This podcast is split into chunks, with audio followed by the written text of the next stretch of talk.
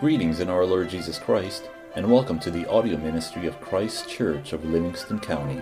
The following are three excerpts from a covenant renewal worship service led by Pastor Dirk DeWinkle, teaching elder at Christ Church.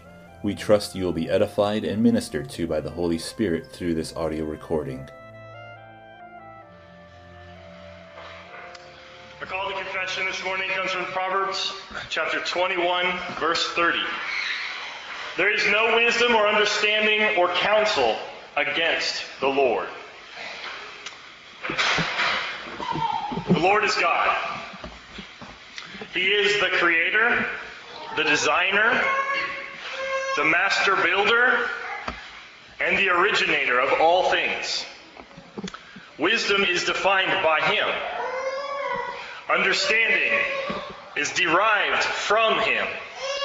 And counsel is supposed to direct things in a way that is effective or in a way that works, and naturally it always points to him. So not only is there no wisdom or understanding or counsel against the Lord, but there can be no wisdom or understanding or counsel against him. It goes against reason. Gamaliel had good advice to the Sanhedrin. It was wisdom, for it recognized the truth of this proverb. The one thing you can be sure you don't want to do is to fight against the Lord. God always comes out on top. And because Jesus is God, He always comes out on top. He's the chief cornerstone that will grind to powder anything that stands in His way. And moreover, all wise, understanding, and well counseled men will build their lives upon this cornerstone. And this reminds us to confess our sins because we are foolish. We sometimes seek to get our way without submitting to our Lord's way.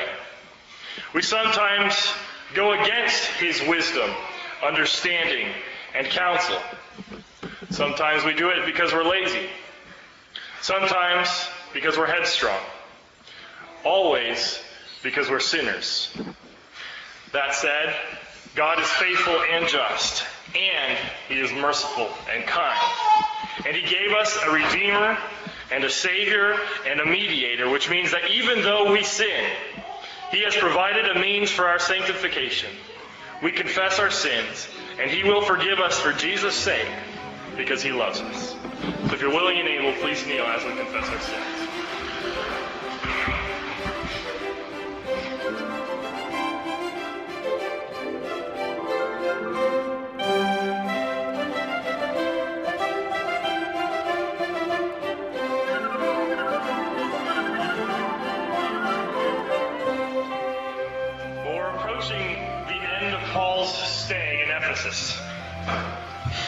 Been in Ephesus for several weeks now, like four or five now.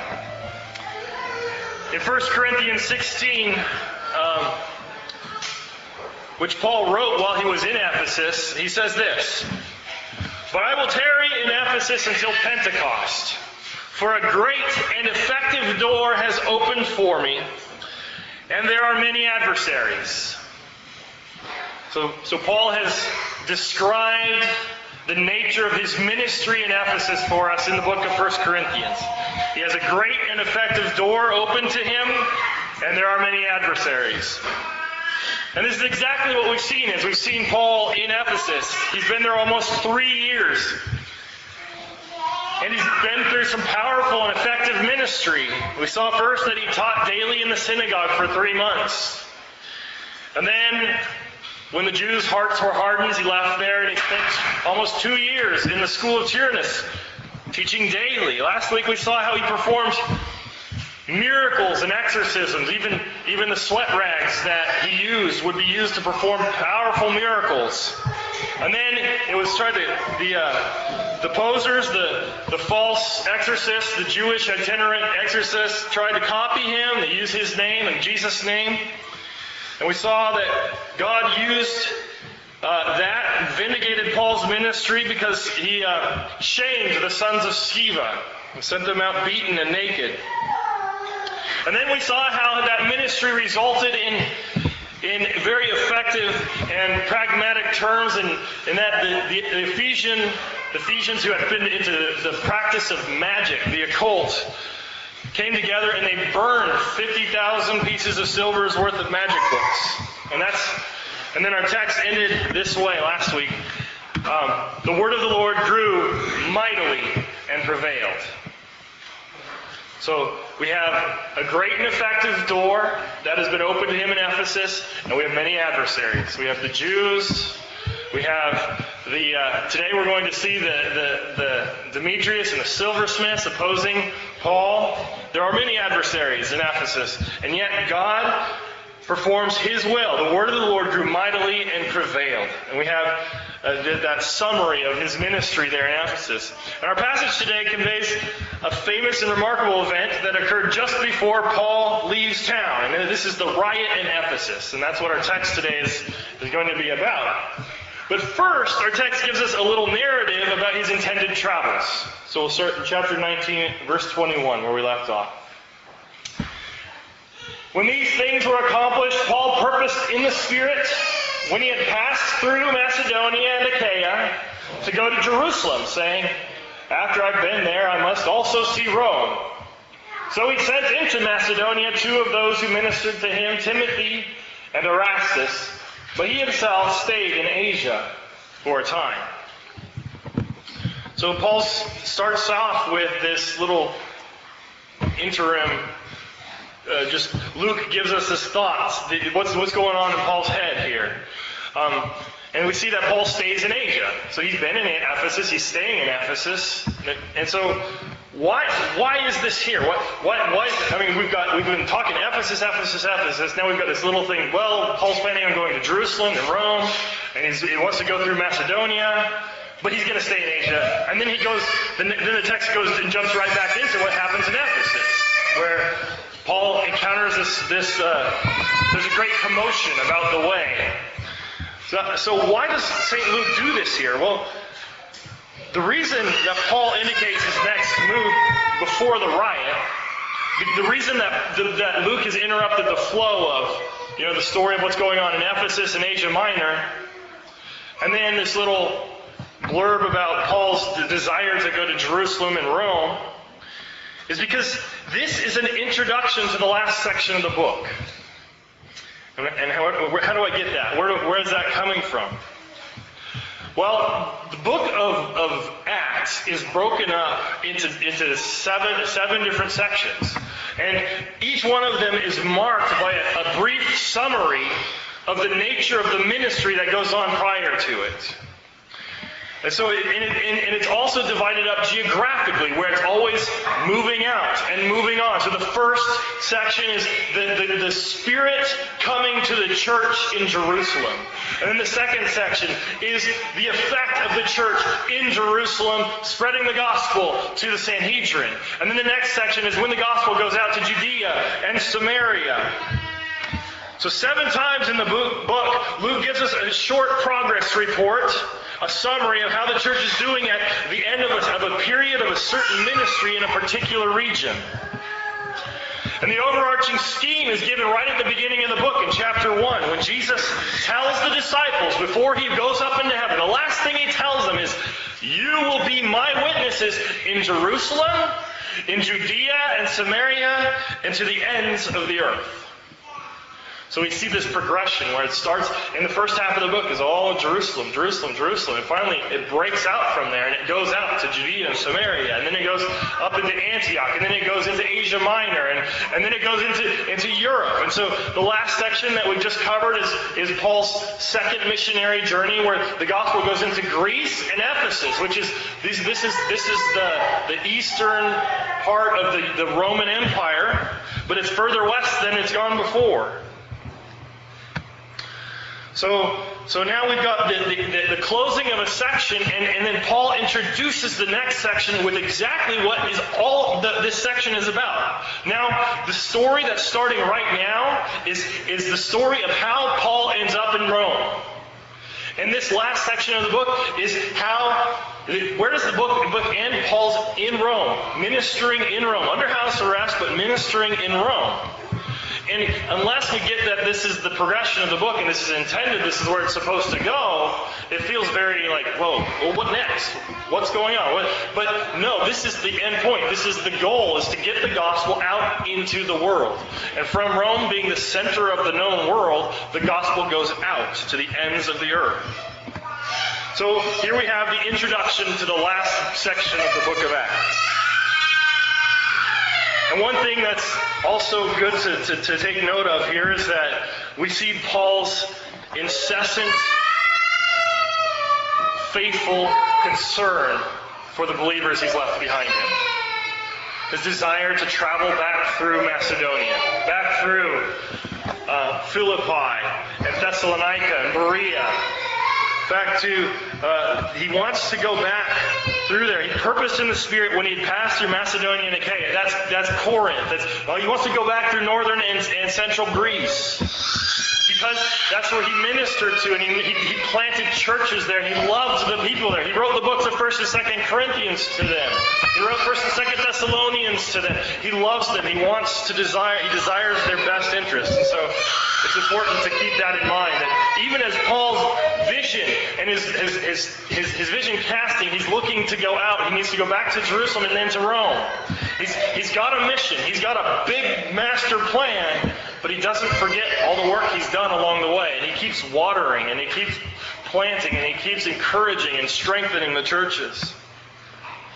So this explains now why, why Paul is still in Asia for this next episode. Because he sent Timothy and Erastus on to Macedonia and he stays in Asia for a time. And this is what happens. And about that time, verses 23 to 27 of Acts chapter 19. And about that time, there arose a great commotion about the way where a certain man named Demetrius, a silversmith who made silver shrines of Diana, brought no small profit to the craftsmen. He called them together with the workers of similar occupation and said, Men, you know that we have our prosperity by this trade.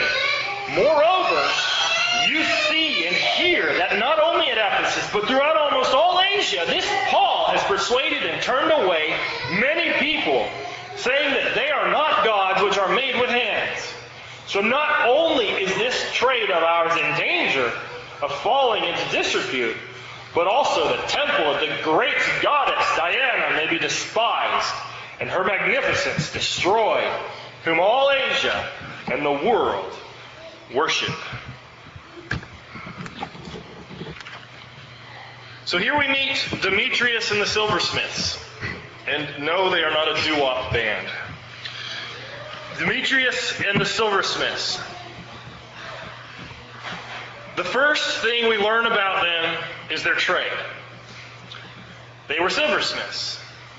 They made small silver shrines for the goddess Diana. That's how they, they, they, they made their money. And their trade was directly related to the cult of Diana, to the cult of Artemis.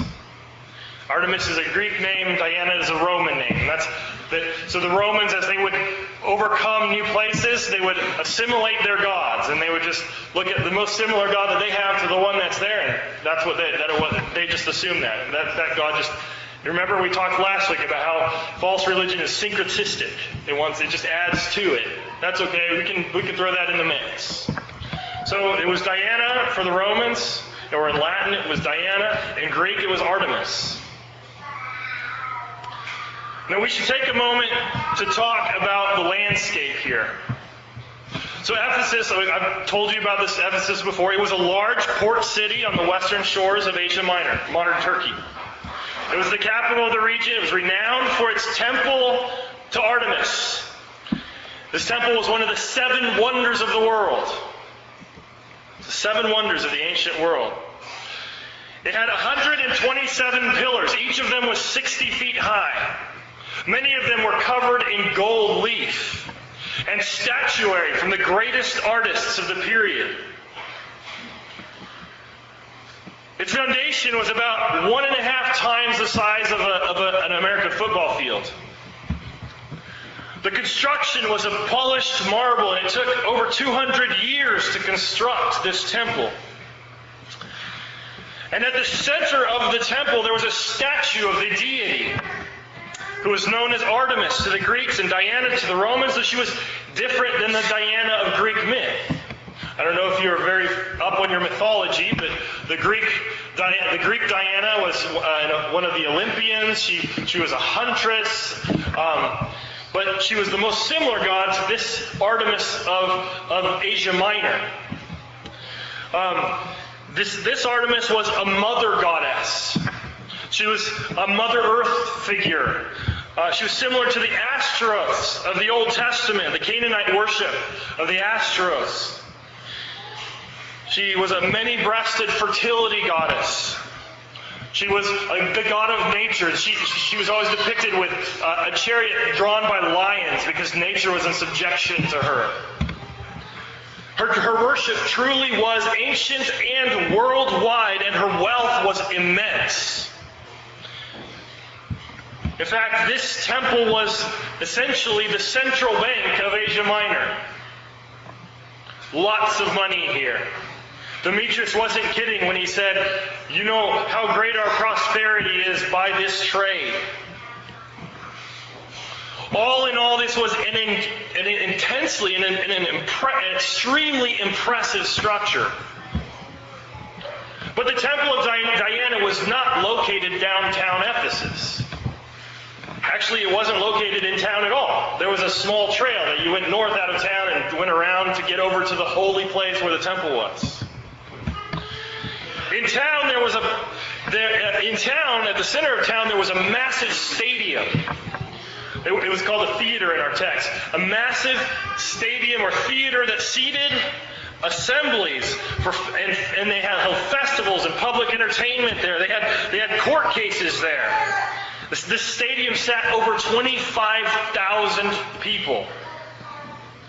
The estimates are somewhere between 25 and 56,000 people could sit in this stadium. It's a giant structure.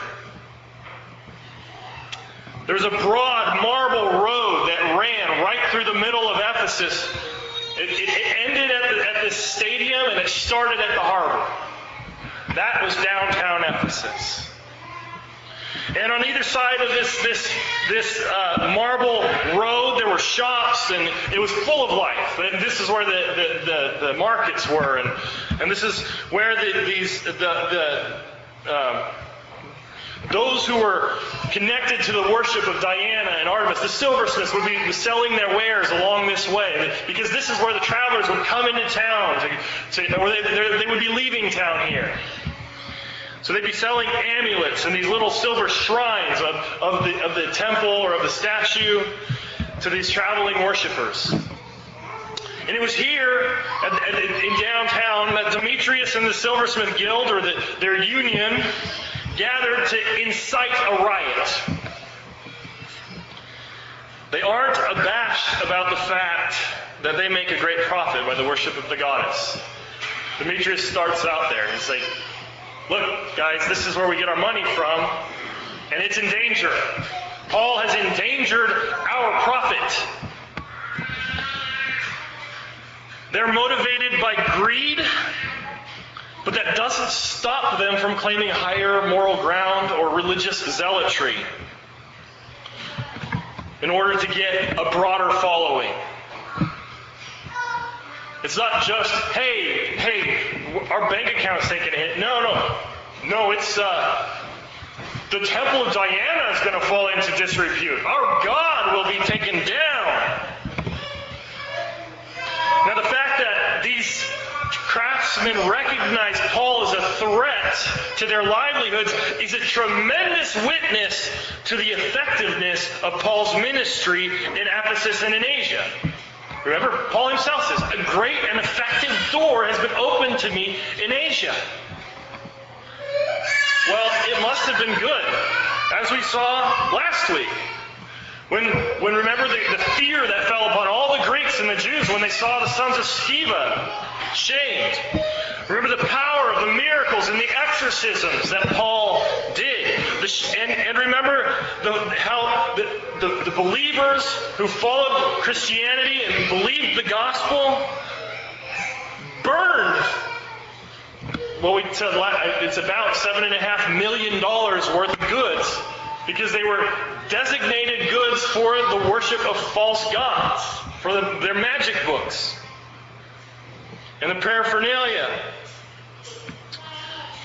So Demetrius recognizes the danger to his income that the gospel poses, the threat that it brings. And he accuses Paul of being dangerous to the worship of Diana and to the income, the profit of the silversmiths.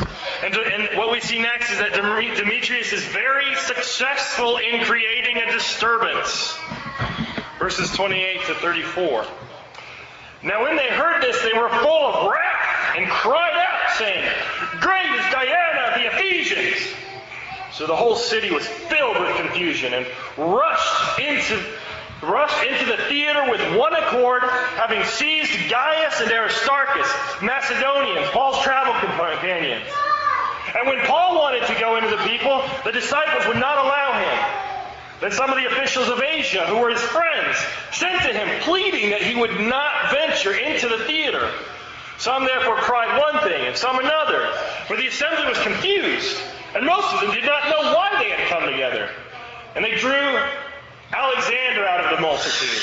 The Jews putting him forward, and Alexander motioned with his hand and wanted to make his defense to the people.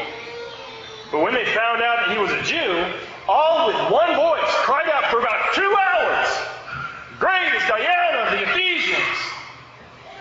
When the city clerk had quieted the crowd, he said, Men of Ephesus, what man is there who does not know that the city of the Ephesians is temple guardian of the great goddess, Diana, and of the, of the image which fell down from Zeus? Therefore, since these things cannot be denied, you ought to be quiet and to do nothing rashly. For you have brought these men here who are neither robbers of temples nor blasphemers of your goddess.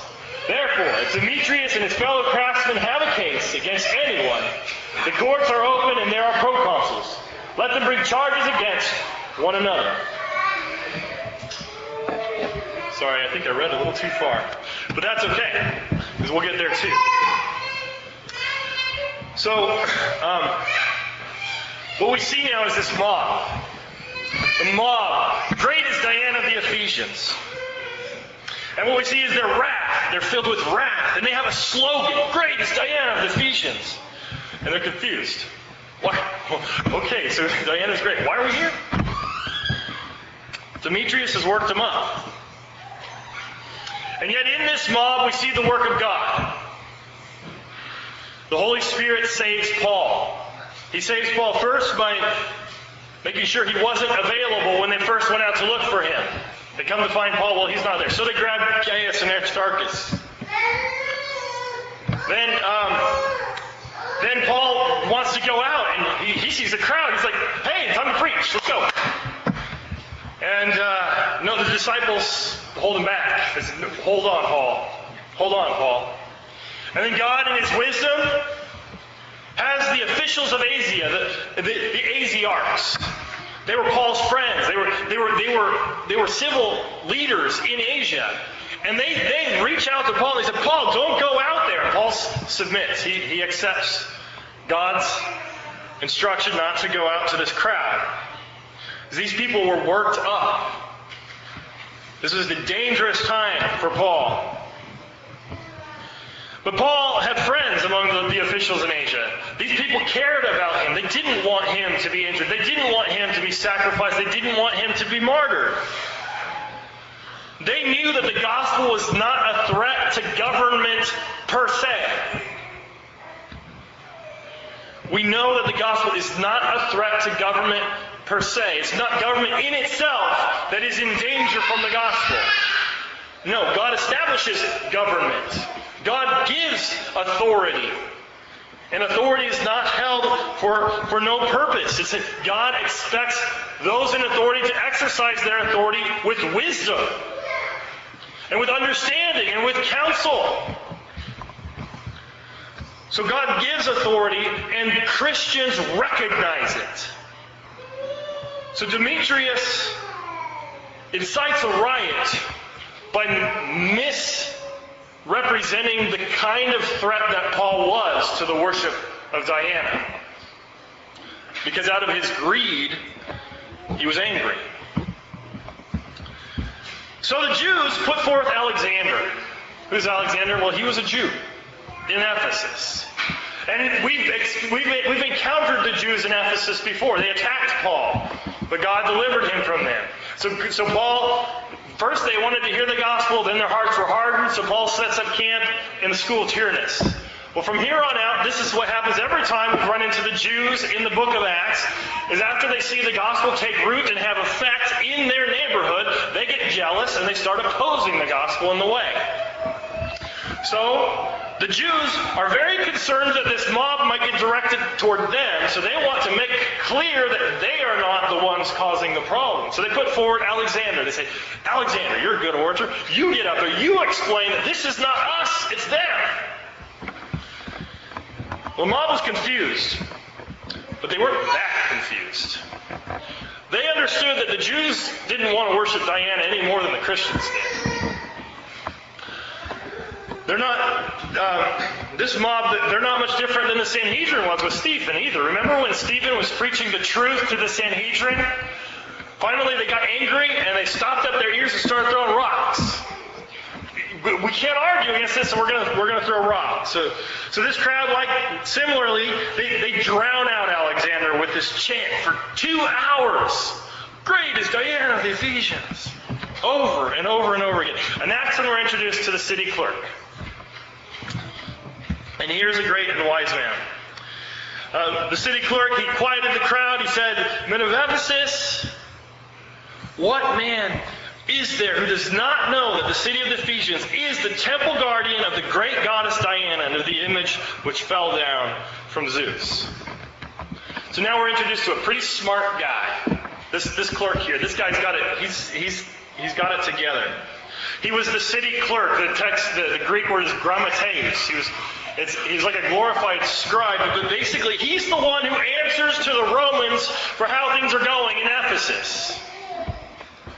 So he has some pretty good motivation to act as he does because riot was intolerable to the, to the Romans.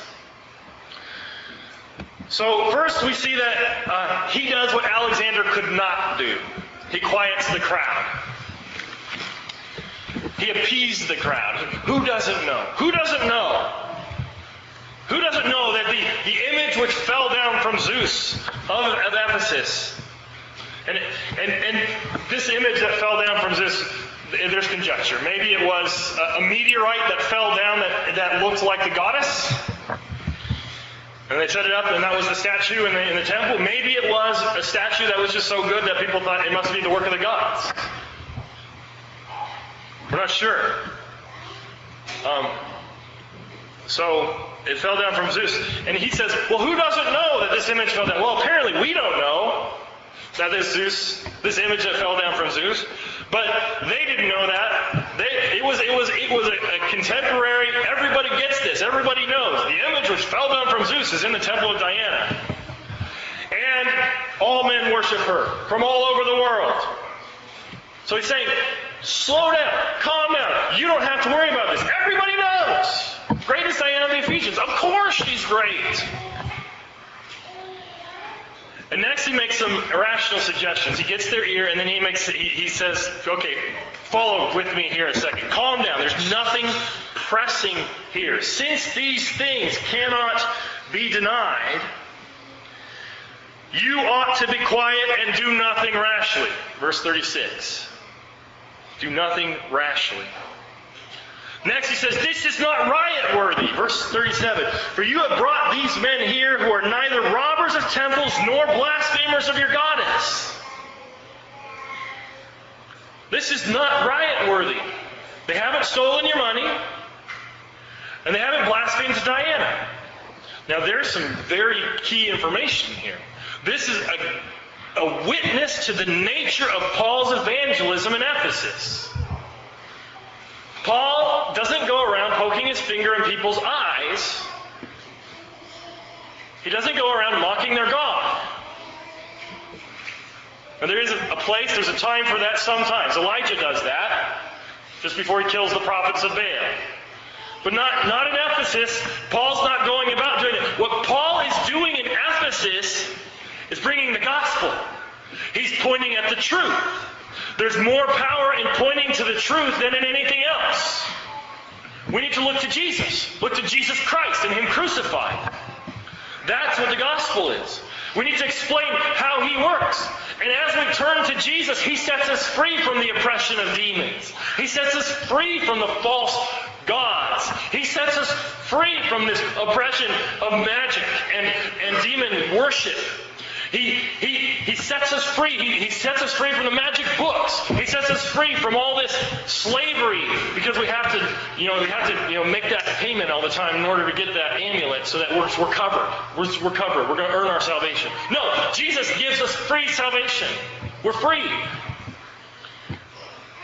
Paul doesn't have to go around blaspheming Diana. All he has to do is point to Jesus. Now, of course, questions come up. And he has to explain what he means. And in the explanation, part of it comes out that, well, those things which are made with, hand, with uh, the hands are not gods. That's true, what Demetrius said. But it's not because Paul was going around blaspheming their God the way that the crowd was thinking that he was. So, so he says, this is not right worthy. Stop it. And then the next thing he says, there are lawful methods to address your concerns. And here he slaps Demetrius and the craftsman on the wrist. He says there are courts and proconsuls, and there's a lawful assembly. Which this is not a lawful assembly. Verses 38 and 39. Therefore, if Demetrius and his fellow craftsmen have a case against anyone, the courts are open and there are proconsuls. Let them bring their charges against one another. But if you have any other inquiry to make, it shall be determined in the lawful assembly. For we are in danger of being called in question for today's uproar, there being no reason which we may give to account for this disorderly gathering. And when he had said these things, he dismissed the assembly. So, there are lawful ways of attaining your ends. There are courts, there are proconsuls, there's a lawful assembly. And then he gives the warning. We are in danger of being called into question.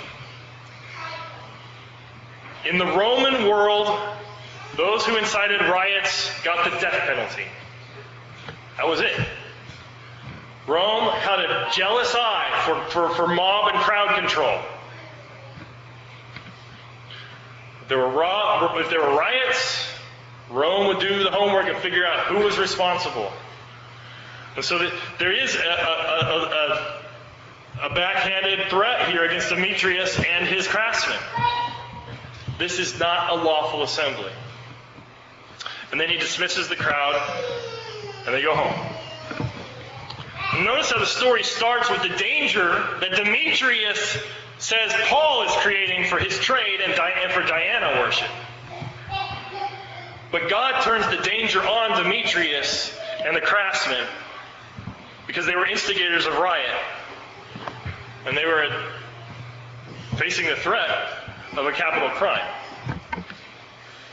So, what does all this mean for us? How do we apply this? Well, first, it means that the gospel affects economics.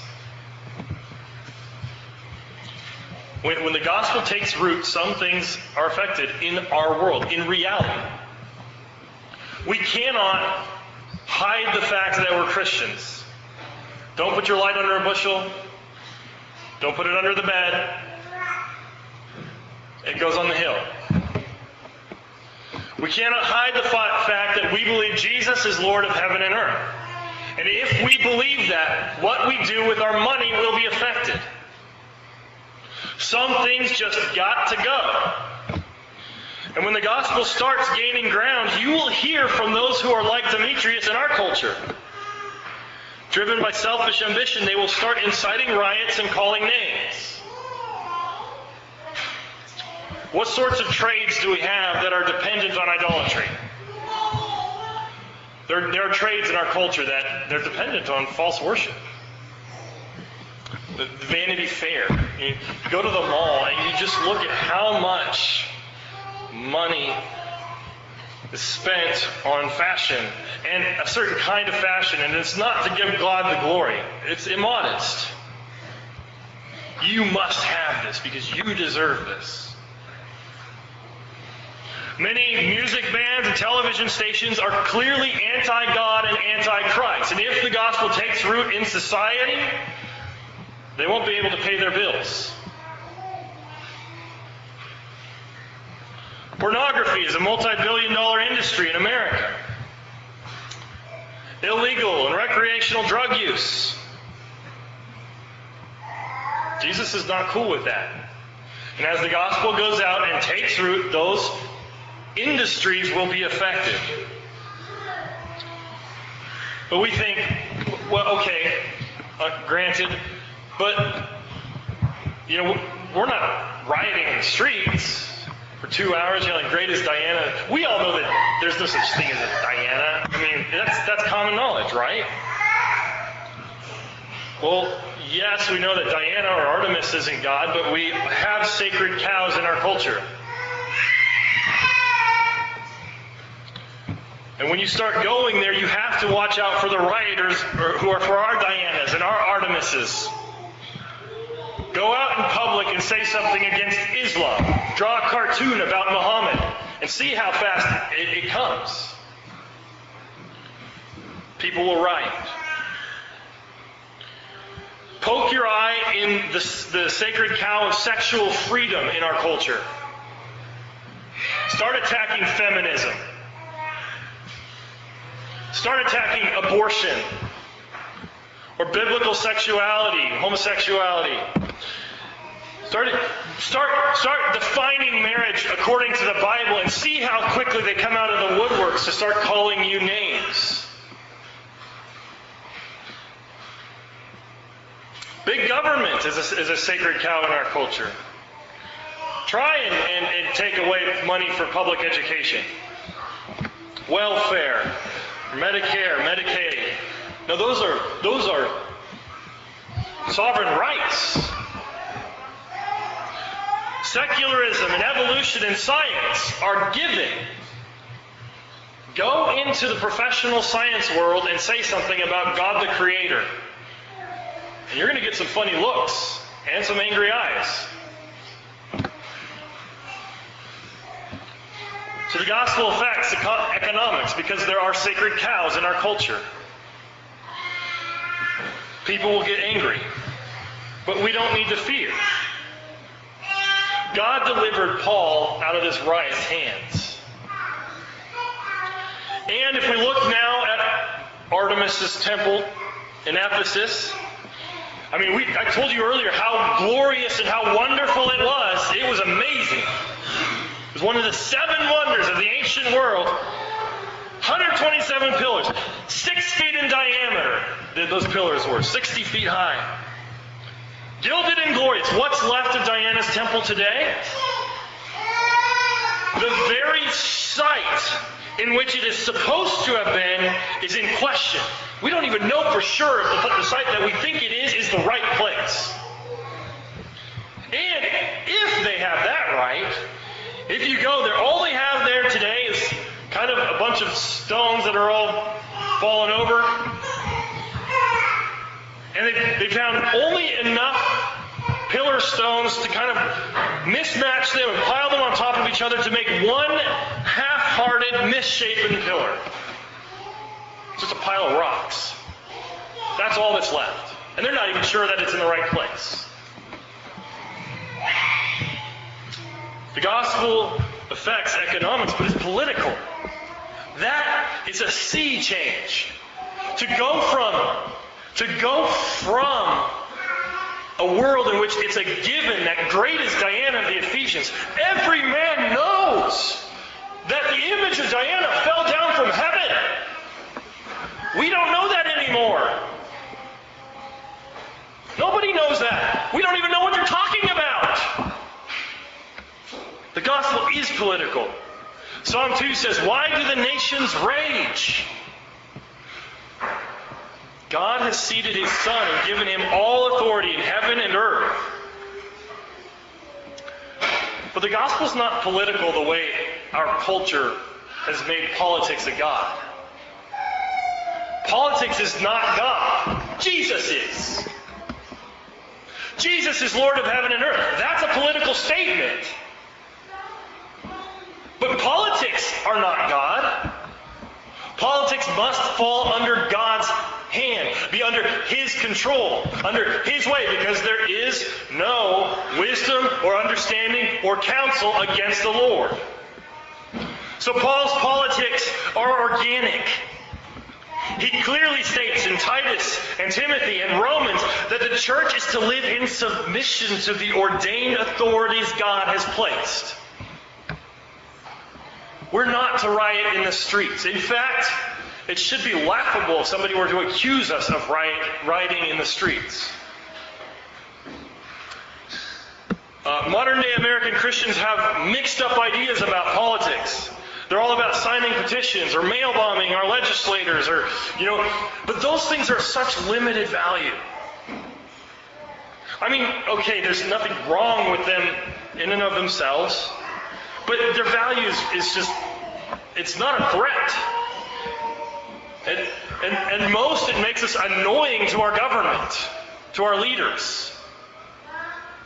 It makes us a thorn in their side. Notice how Paul's connection was with the Ephesian authorities, with the Asiarchs. They were friends. He wasn't antagonistic. He wasn't distant from them. We should be all about creating community, about sharing the gospel and showing others how to live it in such a way that it is it's attractive people. We learn to love Jesus in our lives. It's beautiful. And God draws people to himself through that. It results in wisdom and grace. And it does result in evident and unavoidable political sea change. I mean, in the end, you, the sacred cows have to go. False gods will not stand. God sits in the, in the heavens and laughs. This political change not because we've created a new Christian political party, but because we've pointed to Jesus as Lord over heaven and earth and then decided to live according to that truth. When the gospel goes out, it bears its inevitable fruit, and the holiness of repentance starts to take root. It's visible when people are burning 50,000 silver pieces worth of magic books in, town, in, the, in the town center.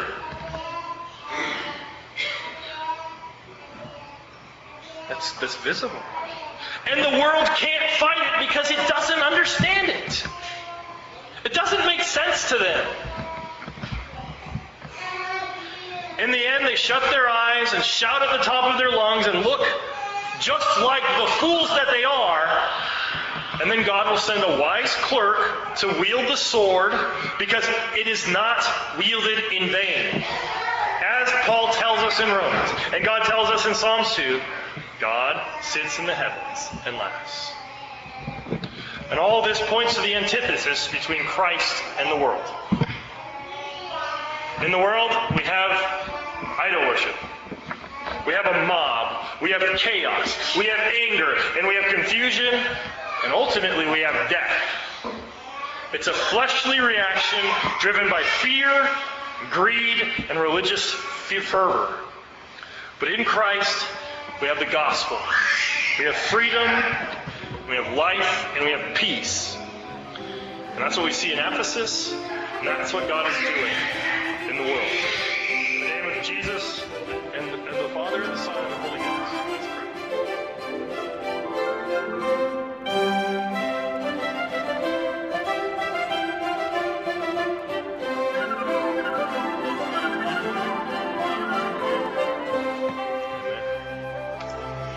In our text today, we saw Paul encounter great tribulation and persecution. And in our Old Testament reading, Elijah was pursued with the intent of destruction by Jezebel. And the psalm we opened with, Psalm 3, David was being pursued by Absalom, his own son, when he wrote it. The story of God's Word is dramatic. God's people encounter various and grievous trials in our world. Our enemies are strong, and sometimes they seem overwhelming. Yet in all this, God constantly draws us back to Himself. He teaches us faith, hope, and love, and humility. In humbling himself, Jesus was made Lord over all things. David humbly cries out for God's deliverance and speaks out in hope. Paul is saved from the masses by God's provision, and his enemies are reprimanded. And God speaks to Elijah with a still small voice on the mountain. God always comes to his people with life in his hand. He vindicates their cause and crushes their enemies.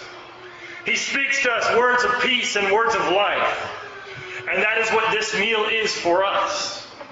God tells us He loves us, He died for us, and He gives us His life, that we may overcome our enemies and His in humble service by faith. Thank you for listening to these excerpts from the worship service of Christ Kirk of Livingston County. If you would like further information about anything in these messages, the Bible, about Christ Kirk of Livingston County, or wish to make any other related inquiry, please feel free to contact Pastor Dirk DeWinkle through our website, christkirkmi.com. That's C H R I S T K I R K M I dot com. Again, thank you and blessings.